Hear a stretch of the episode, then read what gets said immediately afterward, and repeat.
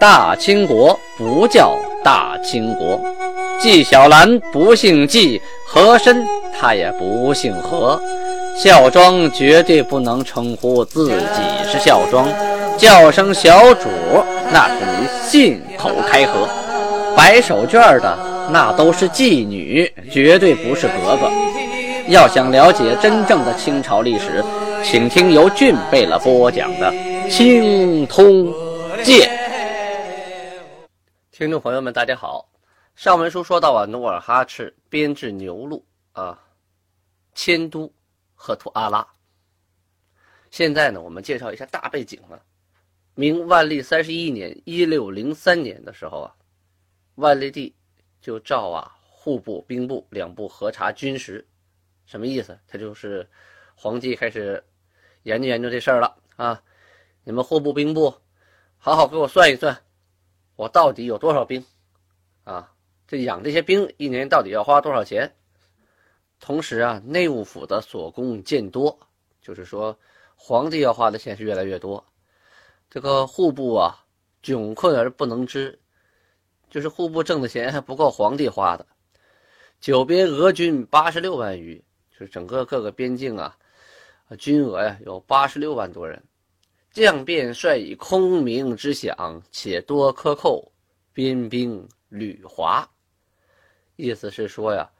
这个将军呐，还有士兵啊，经常以空名之饷，就是，啊，八个人说十六个人啊，领十六个人的饷，而且呢，多出现克扣，啊，就是钱发到上级啊，发不到下级，上级就给拆腰包了，雁过拔毛啊，所以这个边兵啊，经常的哗变，就经常出现戍边的士兵啊，反了，我听你的了。不好管的，你不给人家钱，凭啥给你卖命啊？同时啊，明朝已意识到建州这个部落发展的越来越大了，不好管了。嗯，而且努尔哈赤足智多谋，这个人不好对付。察哈尔能射箭的几十万嘛，朵颜三尉看着很老实。实则呀，没事就惦记咬我们一口，所以这边疆啊，实在是隐患重重啊。所以呢，尚书说呀，啊，给辽左加一万人啊，加兵。同时呢，李成梁虽然呢，啊，爱属于鲁，就是他呢，治理这些彝人啊很有经验，但是年龄太大了。你让他上去打仗肯定是不行了，最好呢给他配一个，呃副将，智勇兼备的人，这样可以辅佐他。万一哪天你说他年龄一大，啪嚓咳嗽一声摔个跟头进棺材了，现在辽东没人管，那那些彝人不得造乱呐？同时啊，也说一嘴这个明朝的太监这种政策啊，明朝啊让太监当官让太监从政，啊这些太监呢有的是像钦差大臣一样。有一个叫高怀的，实在是不靠谱啊！他呀专门负责这个矿物的调查，到哪儿呢就是吃拿卡要，而且还滥杀无辜、草菅人命啊！买官卖官呢，走到哪儿天下黑一片、反一片呢。很多人上书弹劾他，他就派人把这些上书弹劾的人暗杀了，简直是无法无天呐！这个高怀呀，只是这个。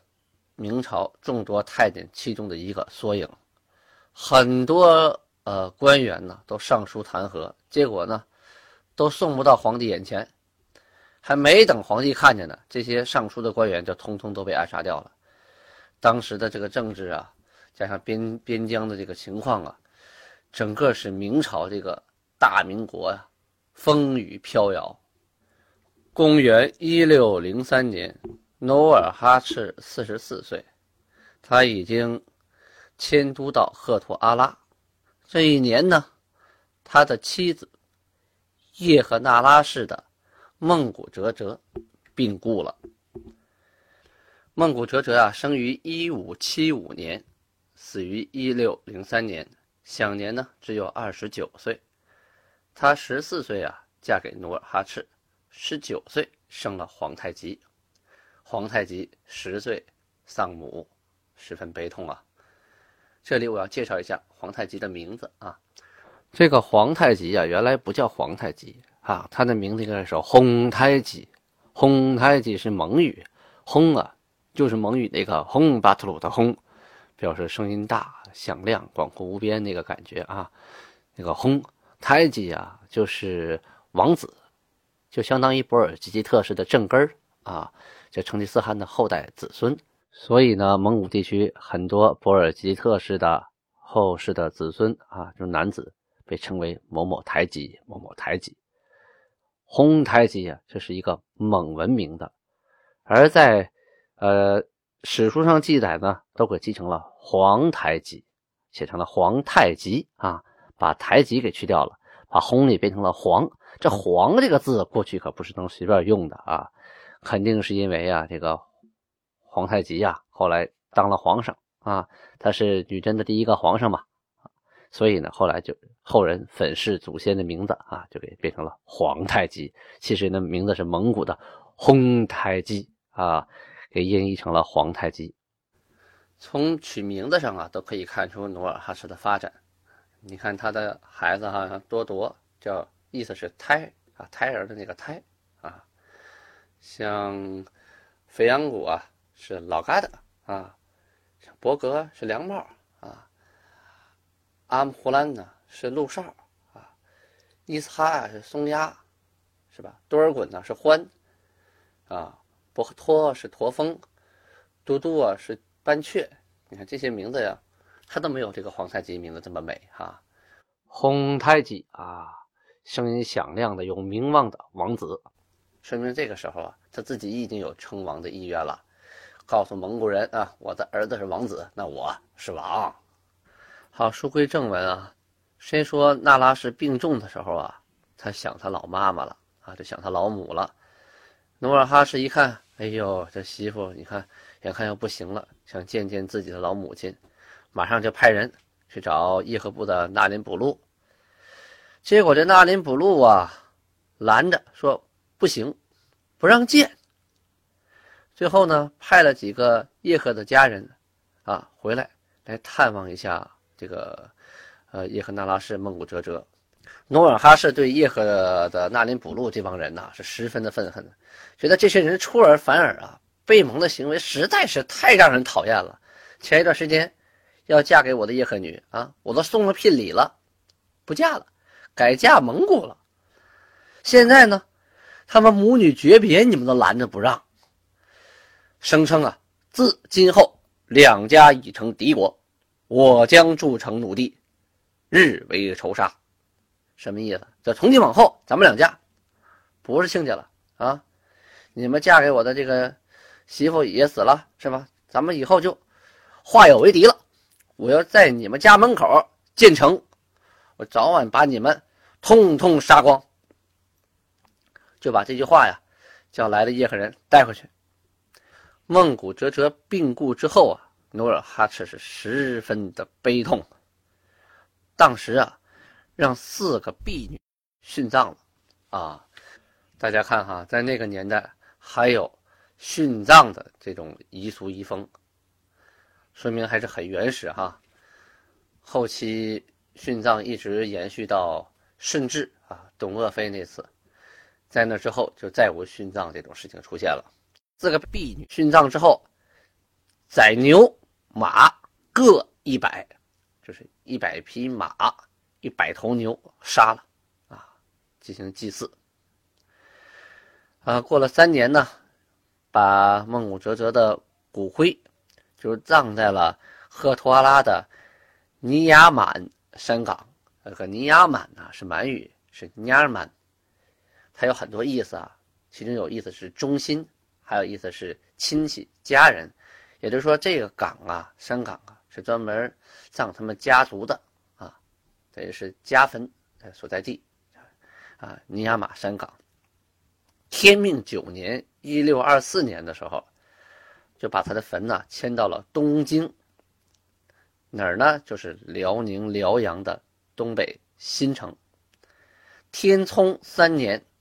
就是一六二九年，又迁到了沈阳，跟努尔哈赤啊合葬，称为福陵，就是沈阳人常说的东陵。现在沈阳还有很大的东陵区嘛，啊，小的时候我就出生在东陵区，现在呢，我家那地方变为沈河区了啊。小的时候去东陵玩是很开心的，有一百单八凳可以数，啊，有苍松，有翠柏，空气特别好，那个地方风水也特别好，下边是浑河，东陵那座山呢，远远的都能看得到，特别的绿啊，呃，老百姓管它叫天柱山啊。有机会大家可以去涪陵转一转，啊，还可以提到呢，在涪陵的那个屋檐上啊，屋脊上啊，有六个小人儿。老百姓常说的“屋脊六兽”，屋脊六兽就是这个人，哎呀，闲的难受啊，就是说那六个小人儿。说屋脊上啊，这六个神兽啊，一天在那待着，什么事儿不干，闲的都长蛆了。就说这个人，嗯，一天没正事儿，就干待着，哎，一天屋脊六兽的，是这么个屋脊六兽，可不是某些人在网上打的。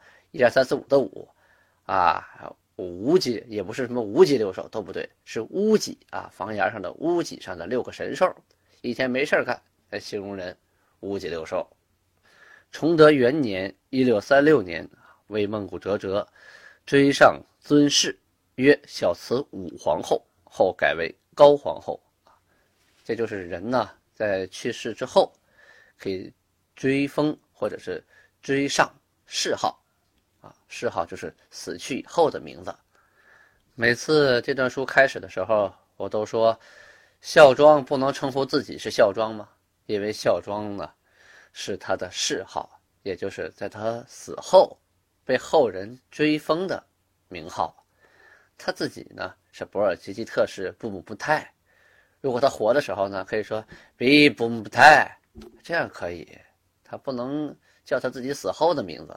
那时候还没起这个名字呢，不光是他自己不能叫他自己孝庄，就是包括在康熙朝的时候，那些什么大臣们也不可能在私下里说孝庄皇太后怎么怎么着，这更是无稽之谈了。努尔哈赤因恨叶赫啊，不准母女相会，于一六零四年，就是第二年正月啊，就率兵攻打叶赫部，攻了叶赫部的两个城。一个叫张，一个叫阿奇兰。当时呢，收人畜两千余，即班师。就是我就打了你两个城，人畜两千余啊，不是光人啊。那个时候人和畜是一块数的啊，人马骡子牛羊啊一块数，一二三四五六七八九，两千余啊带回来了。万历三十三年，一六零五年，昔日女真卖身呐，名人。往往借口先身湿润，有意拖延。女真恐水深难以耐久，着急售出，价格甚低。致是努尔哈赤命将鲜参煮熟晒干，徐徐发卖，得价倍于以往。这段记载的是说努尔哈赤啊发明了煮身法。这可是一项具有跨越性的技术进步啊！以前女真人卖身呐，这个明朝人啊买的时候就说：“哎呀，你这身太湿了啊！”他故意拖延，他拖延一天呢、两天呢。他女人女真人害怕呀，这个身你说放了几天以后，它它它干，它发霉了怎么办呢？是不是？它坏了怎么办呢？卖不出去了，他赶紧就急着卖，急着卖的话，这价钱就压低了，越压越低，越压越低，就亏了。努尔哈赤呢，命把所有的这个参呢。都煮熟，煮熟以后呢，晒干，这都晒干了，没有水分了，然后你怎么说呀？你就不能说嫌水分太大了，这个时候我们就可以自己开个价了。好，你不买不买也行，我把参留着，我留着我不卖你啊，你也没得用，我也不怕坏了。这样的话，买卖就变成了公平交易了，收入呢就大增。当年的三月呀，发生了这么一件事儿：海西女真的乌拉部。就是吉林市乌拉街啊，乌拉部纠合兵马，他过江，犯呢忠城，就是朝鲜的咸镜道北潼关铺，守铺的金伯玉啊战死，努尔哈赤闻讯呐，哎呀也是吓一跳啊，这别到时候说不清是谁打的呀，你这个海西女真闹事儿，最后算我努尔哈赤脑袋上，那也不行啊！赶紧就派人到朝鲜，自称啊，我建州与你朝鲜无仇啊。同时呢，也派人告诉乌拉，你不要再侵犯朝鲜了，啊啊！朝鲜呢，啊不这么认为。朝鲜说，你建州和乌拉，你们声势相接，啊，谋议相通，这形势危急啊，赶紧就请明蓟辽总督，啊，派人。就说努尔哈赤和乌拉这个酋长，让你们各安本分，不要在我们朝鲜境内闹事儿。这个辽东巡抚啊赵基，总兵官李成梁啊，就派孟承勋到建州去宣谕，这么说的：建州宜求努尔哈赤，舒尔哈赤知道，今朝鲜国王欲要上本奏知皇上，唯恐不便，将本留下。即差官传谕你们，你是朝廷亲奉龙虎将军，忠顺有年，东边一带俱是你管的。乌拉温啊，这指那个乌拉部啊，掠朝鲜人畜，你怎么处置送还？再勿许他侵犯，务必要遵我天朝法度，永固忠顺。事体方妥。若阳为允从宣谕，阴图侵犯朝鲜，则该国奏之朝廷，岂不坏了忠顺好名？尔等悔之何及？况朝鲜原属天朝，既前总督大臣统领大兵，自运粮饷，杀退倭奴。保安朝鲜，尔等想亦有闻，慎之，慎之。这段话的意思啊，比较好懂啊。大概意思就是说，你努尔哈赤，你既然封了龙虎将军了，那女真的事儿你就都得管，乌拉的事儿你也得管。他去侵犯朝鲜，我看你怎么处理啊？不把这事情弄清楚，不把自己摘干净啊，让朝廷误认为你有反叛之心，那你这些年的忠顺表现。不就白做了吗？是不是？大概就这么个意思。而且你要知道啊，我们在朝鲜有大兵，日本人都给赶跑了，你们去闹没好处，小心谨慎啊。努尔哈赤啊也上书解释说啊，抢掠朝鲜的遗求啊，是乌拉江啊，就是指松花江那儿，松花江那儿的头不占泰，他是王台的遗种啊，就是王台的后代。是海西夷人，离我这个地方呢，就靠马走啊，都得二十三日远，就是用马走都得二十三天呢，并不是我建州鞑子啊，我只能管得了我建州的鞑子呀。下狱的官员孟承勋就说道：“你舒尔哈齐的女儿嫁给了不占泰为妻，那不占泰呢，也把女儿呢嫁给你为妻，你们两家都是亲家呀。”你可以在中间是吧？说说话呀，别让他们再去朝鲜那闹啊。孟承勋宣玉璧呀，就带回了署名建州等处地方龙虎将军同努尔哈赤成文一纸，内称为宣玉掳掠事，蒙府镇老爷恩典，委官一员到我一寨。宣谕朝鲜国王缘由，由我努尔哈赤收管我建州国之人，看守朝廷九百五十余里边疆，我父子儿孙养活，同受欢乐。这一情不关我事孝之人事。那乌拉温一人，各地方之人，不听我言。今那乌拉温。比我先生几倍，我也难与他说。这段话的大概意思是说，我晋州没毛病啊，兢兢业业，本本分分。乌拉街他不归我管，何况呢，那个不占泰呀，比我早生了几年，一直在我面前装大辈儿，我根本就说不上话呀。之后呢，努尔哈赤又以建州等处地方国王同。的名义啊，给朝鲜的边将致书，责备不占泰忘恩负义，并重申与朝鲜和好之意。你看，这个名字就不太一样了。建州等处地方国王同，哎，这内容已经有一些含义在里边了啊。后来呢，朝鲜也给努尔哈赤回书，原文我就不读了，非常长。大概意思是说呢，啊，原来呢，我以为你跟乌拉是一伙的，因为乌拉来打我们的时候啊，也说，呃，和你家是亲戚啊，有你做后盾，所以呢，我们也疑惑是不是你们商量好了一块要打我们。这么一看。不是那么回事我们呢也想来想去，互相动兵这么打，两败俱伤，不如啊讲和，还望你在中间呢啊多多周旋，多说好话，大概就这个意思。但是没过多久啊，这个朝鲜国王啊就向明廷报告啊，说海西卫啊乌拉温就是乌拉部长不占泰与建州卫宜求努尔哈赤结为婚姻。吕谋侵犯朝鲜，请降赤欲进二球，请出兵。这意思就是，还是指责啊，说努尔哈赤和他们是一伙的啊，他们两个都在商量着要侵犯我们朝鲜，请天朝派兵。哎呀，一说到朝鲜，让我想起了今天的金三胖了。哎，他们是真是有脑子啊！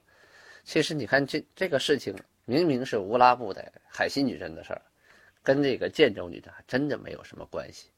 努尔哈赤真的很冤，他真管不了人家，但是告状偏偏把你俩一块告了。哎，目的是什么呀？给你施加压力。你既然管不了那个乌拉，那我就把你俩一块告了。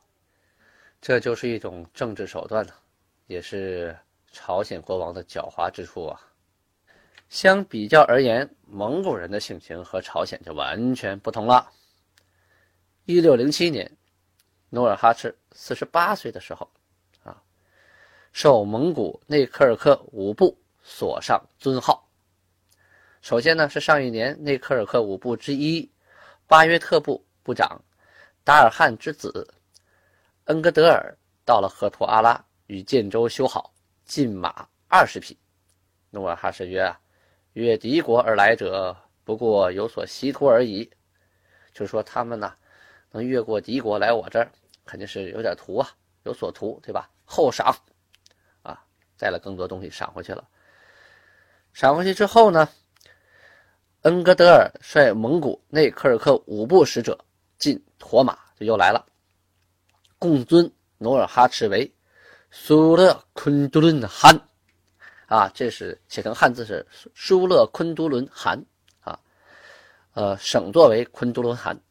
昆都伦呢是蒙古语，意思为横着啊。满语呢，一言为恭敬。先是努尔哈赤啊自己自称为苏勒贝勒啊，可以译为聪睿王贝勒啊王。苏勒是聪明啊，憨呢。则为高出贝勒之尊号，就是就是说这个叫憨呢，比这个贝勒要大一格。蒙古部的部长奉上憨号啊，汉字写成那个汉啊，出汗的汗啊，奉上憨号，表示呢他愿意服从他的统领啊，就说明这个五个部落呀认你为老大了，以后跟着你混。同年呀。三四月份，努尔哈赤啊派兵啊去东海瓦尔喀部，把那些归顺的那个部民呐给搬迁回来啊，给接回来。但是在路上与乌拉部进行了一场激烈的战斗，要一